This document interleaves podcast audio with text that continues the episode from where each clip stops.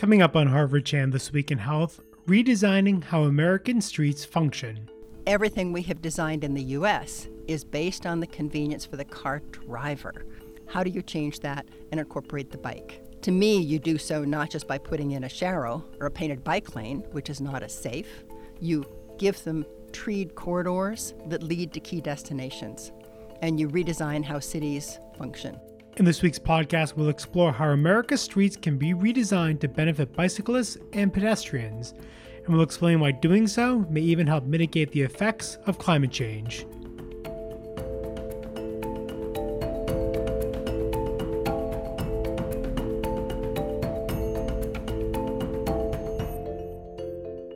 Hello and welcome to Harvard Chan This Week in Health. I'm Noah Leavitt.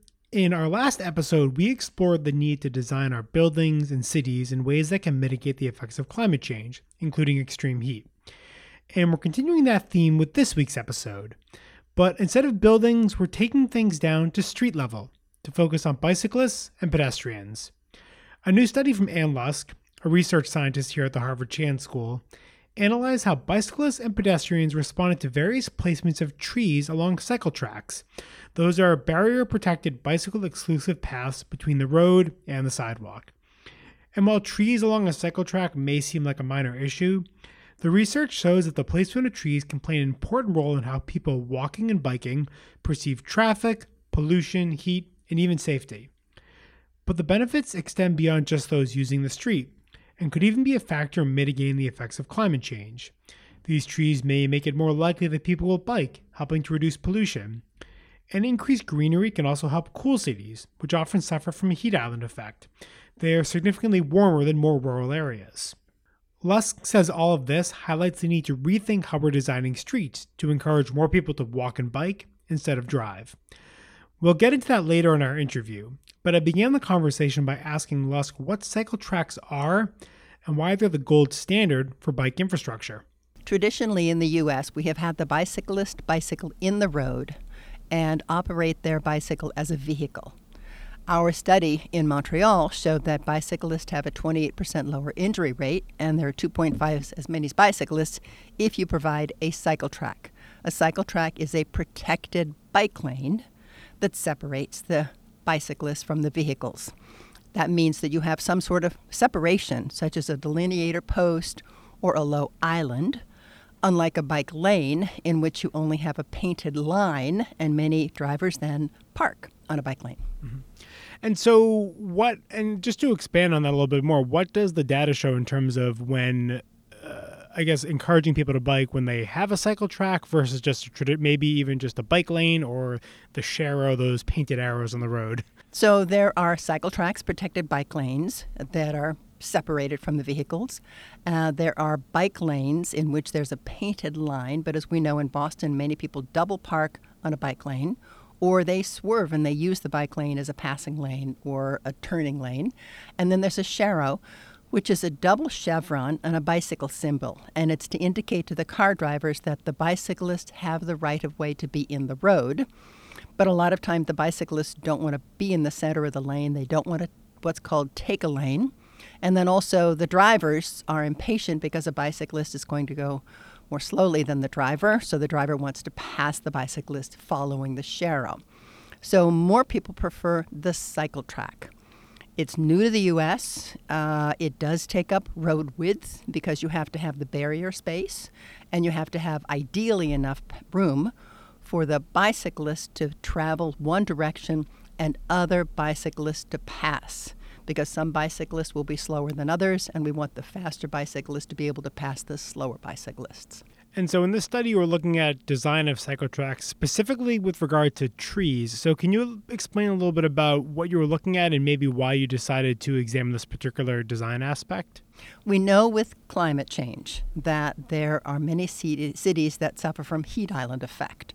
There is so much hardscape in a city that the heat is retained in all of that asphalt the asphalt from the roadway, the asphalt even from a BRT, a bus rapid transit corridor, the asphalt from underneath the parking, and the asphalt from the sidewalks.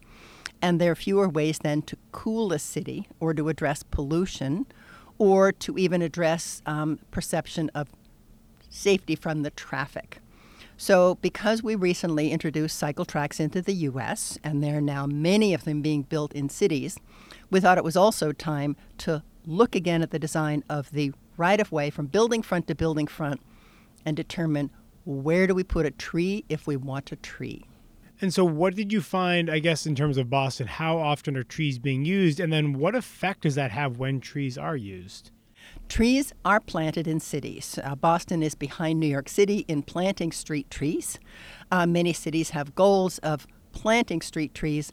The problem is the only design guidelines that we have in the U.S. for planting street trees are to either have the street trees planted in the front yards, meaning that's difficult in an urban setting because you don't have front yards with houses, or to plant the trees in the sidewalk. If you plant trees in the sidewalk, they sometimes only live three to 10 years because they're planted in a very small tree pit. And the tree roots can't then communicate with the tree roots from other trees uh, to better ward off diseases. The trees can't stabilize a, an equal balance of tree roots in all directions to then be more solid in the event of a, a tornado coming through. So the trees then are toppled and because the trees don't get enough nutrients in that small tree pit, they have a short lifespan. So we don't have the healthy crown that we did once have when the Dutch elm was introduced into the American street. But of course, the Dutch elm then suffered from Dutch elm disease. And so I thought one thing was interesting that um, when there were trees between the cycle track and the streets, uh, cyclists had a lessened perception of traffic and pollution. So can you talk a little bit more about that? I guess when when cyclists see these trees, how does that affect their perception of riding a bike in, in a city? This study was using photo montages because obviously we can't go out and move trees and plant them and get 100 year old trees in the ideal location. So we studied five cycle tracks in the Boston area. Some of them had trees, some of them had trees between the sidewalk and the cycle track, others had a few trees between the cycle track and the street. So we took the actual picture of that sidewalk and cycle track. And first of all, took out the trees. No one liked not having trees. So that was sort of understood. A few people were happy without trees, but most people liked having trees. There was less perception of preference about the trees between the sidewalk and the cycle track. And that's the typical location in urban streets because we're always continuing to plant trees in the sidewalk. There was a higher preference for the trees and bushes between the cycle track and the street. And the second was for trees in between the cycle track and the street. And there also was some preference for trees in between the parallel parked cars. In asking people's perceptions about the tree locations, we also learned that if the trees were in between the cycle track and the street, pedestrians and bicyclists of the 836 interviewed felt that the tree location between the cycle track and the street lessened their perception of traffic. They were less fearful of traffic because they sort of had a tree barrier. Lessened their perception of exposure to mobile source air pollution because, again, it sort of cooled the environment. It had a tree barrier between the smog and the road. And finally, it gave them the perception of being cooler. Now, whether they were cooler or not, and this was only from a picture, um, we don't know. But we do know that their perceptions changed if we put the trees in between the cycle track and the street.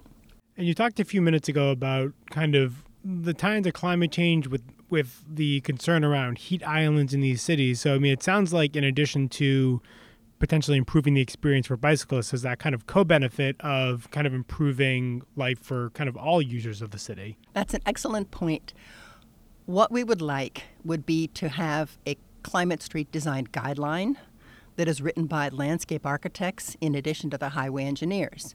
Because now in a community, a tree warden might be an individual person. There might be an arborist committee as a small number of volunteer people looking at the trees in the community. And then there are all the highway engineers and the state highway engineers, the city highway engineers, and the federal highway engineers. And they're all looking at level of service, wanting to have high volumes of cars go through a corridor fast. So, how do you help defend that small tree warden or that arborist committee in deciding that placement of trees is important, the growth of the trees to 100 years is important, and cooling the heat island of the city is important? We believe if there was eventually a climate street guideline that would fully focus on the placement of trees, that this guideline would be helpful in designing bus rapid transit corridors, where again you might find there are a few token trees planted in the sidewalk, but there's a large expanse of heat island asphalt in the ev- eventual design. And urban landscapes can last 50 to 100 years. So if we design properly now for cooling, for water retention, and also for water runoff, then we could have mature trees and we could have cooled the city and provided an excellent environment for the bicyclists and the pedestrians. I mean, it seems like one of the the key points is probably that it's easier to build trees into the initial design of a cycle track than to retroactively plant them. Much easier to think in advance because if, for example, trees were planted in the island that is the waiting area for bus stop passengers, as on a bus rapid transit, then underneath that island for the bus passengers, the landscape architects could have designed a complete system with gel, with water retention areas, with stormwater management to then fully nourish the trees over their 100 year lifespan. And that could be a hardscape corridor that is softened with the trees. And the planning then could extend for years and years, and the trees would be able to mature. If we look at some of the old cities in the South, we can find mature trees but they're in sidewalks. And there's a parallel parked car beside that tree. And then the bicyclists only have the option of biking in the road. Is there evidence basically showing that on cycle tracks where there are trees between the cycle track and the road, maybe in other cities, that people are more likely to, to bike, to bike to work? I mean, is there a connection there? We do know that our study in Hangzhou, China, showed that people preferred to bike because of the beauty of the city. And Hangzhou has staggering numbers of trees in between the cycle track and the street. And the trees are very large caliper. The tree diameter is very large, so they're very mature. So the crown extends all the way over the sidewalk and the cycle track and into the street. And it is such a comfortable environment and an inviting environment to bike that you have far higher levels of bicyclists and you could say, well, that was a dated time in China, and they're now doing away with those street trees and those wide cycle tracks. But China now is planning even more wide cycle tracks with the tree component because they know that they have mobile source air pollution. They don't want to have this many people biking in cars. And to get more people to bike, you can't give them a bike environment in which they're biking in the road and their only distance is a plastic delineator post that looks like a cigarette standing on edge and white diagonal lines that doesn't shade them, doesn't lessen their pollution exposure, and doesn't cool them. How do I mean, how can cycling advocates, how can public health people, I guess, kind of make the case for cycle tracks? Because it seems like I mean, there, there, there. I guess there are so many potential benefits to them that the climate change effects you talked about, just getting more people biking can reduce emissions. It's healthier for people to bike to work, for example. So, what I guess what's the strategy in terms of encouraging cities, towns to install more cycle tracks? The issue involves looking at all of the complexities in how you design that streetscape from building front to building front. And now we have policies in which we let people park cars and store them on the side of the road 24 7 because they're given a free parking permit, or essentially a free parking permit if it only costs $25 a year. We should be looking at where do we put the cars? Could we instead store the cars in tall buildings? And to incentivize people putting their car in a tall building, could we then, in each stall, put an electric outlet? So they could then be motivated to buy an electric vehicle, knowing they have a designated space that is a deeded space that goes along with their property and increases their property values. And they're always able to recharge their electric vehicle in that space because that can't happen on the side of the road. And then if they know that outside of their house, they maybe don't have their parallel parking space but they have a handsome treed corridor that also increases the property values and adds to their quality of life, allows them to bike with their kids to the store or to schools, then those residents might feel that it's to their advantage. Because we know now with Uber and Lyft, even though we thought that would lessen the number of cars, because parking is so difficult in the Boston area, many people are leaving their parked car in front of their house, getting an Uber or Lyft that takes them to their destination and drops them off, and we have two times as many cars on the road. So, backing up and looking at the complexities, we need to figure out where do we put the cars? We know people want to have cars. How do we accommodate that? And once we've done that, we can look then again at the street design and decide we want cycle tracks, we want street trees. We've now eliminated the parallel park car. Let's plant the trees so that they live to be 100 years old. And when it comes to encouraging biking, I guess how much of this is infrastructure, but how much of it is culture change? Because I was struck when I was in Denmark at not just the infrastructure, but also in the morning, like the mother and the father and the kids, they all bike to school and then the parents bike to work. I mean, biking is just a regular form of transportation. So, how do you, what's the balance between invest in the infrastructure, the design, but also try to maybe push some sort of culture, change in cultural norms around transportation? We know in Helsinki they have been pushing the bike, but they have been doing so by eliminating car parking and having cars on the outer perimeter. And by providing safe bicycle environments in the inner city, then more people are biking. The reason the Dutch bike, they know it's healthy, they know that it's more pleasurable to go out with their children, but they also know that it's much more convenient because it's harder for them to get their car. And everything we have designed in the US is based on the convenience for the car driver. And that's a major shift. So it's so easy to go out and get in the car because you have it beside your kitchen door. It's easy to open the garage door because you have an automatic garage door opener. It's easier to drop your kids off because you're headed to work. It's easier to get to work because you have a paid parking space at work. It's easier to pick your kids up because they're going to soccer practice after work. You pick up your dry cleaning on the way, your grocery shopping, and then you pull back into that driveway with the automatic garage door opener. How do you change that and incorporate the bike? To me, you do so not just by putting in a sharrow or a painted bike lane, which is not as safe. You give them treed corridors that lead to key destinations. And you redesign how cities function by looking also at the cars, the parking. That automatic garage door opener is so appealing. So, how do you change that? Other, I mean, it's been interesting in seeing just in Boston over the last five years how the infrastructure has grown and changed. Um, I mean, are you optimistic that U.S. cities will be able to make that kind of transition in the decades ahead? We're finding that the U.S. cities are being led by the citizens because they want to have the cycle tracks. What is a shame to me is the policy now is to wait until a bicyclist is hurt or killed, and then we find it put in the safer cycle track. And recently on the Longwood Medical area, we did uh, surveys to ask people which bike routes they are choosing. And out of that was a four foot by six foot, what I call a bike patterns map, in which I took all the responses from the 219 bicyclists who had indicated safe, less safe, and unsafe sections. And I marked all of those lines in those respective colors on the map, and it showed patterns. And all of the information from all of the 219 bicyclists was on that map and it spoke volumes.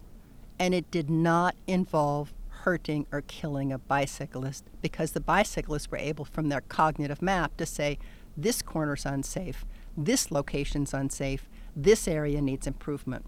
And I think if we move in the direction of really picking people's brains apart and saying, tell me what you know because you bike on this route all the time, then we're more responsive to the needs of the bicyclists because we shouldn't have a surgeon die to put in a cycle track.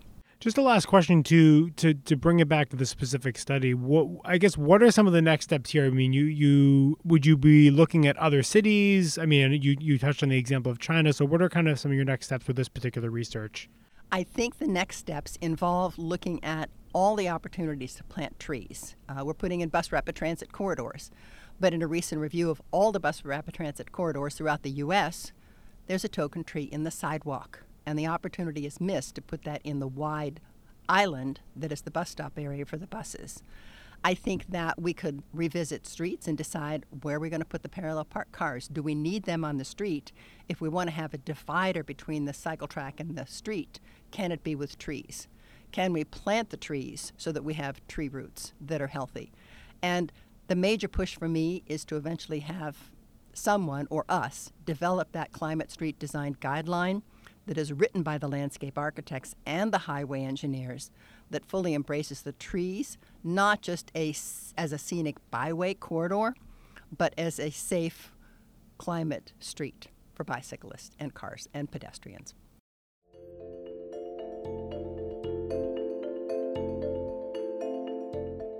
That was my conversation with Anne Lusk about bicycle infrastructure in the United States. If you want to learn more about her work and see photos of cycle tracks from around the world, just visit our website, hsph.me slash this week in health. And thanks for listening. A reminder that if you enjoy our podcast, please rate, review, and subscribe wherever you listen. It'll help other people find the show. And of course, you can always find us on iTunes, SoundCloud, Stitcher, and Spotify.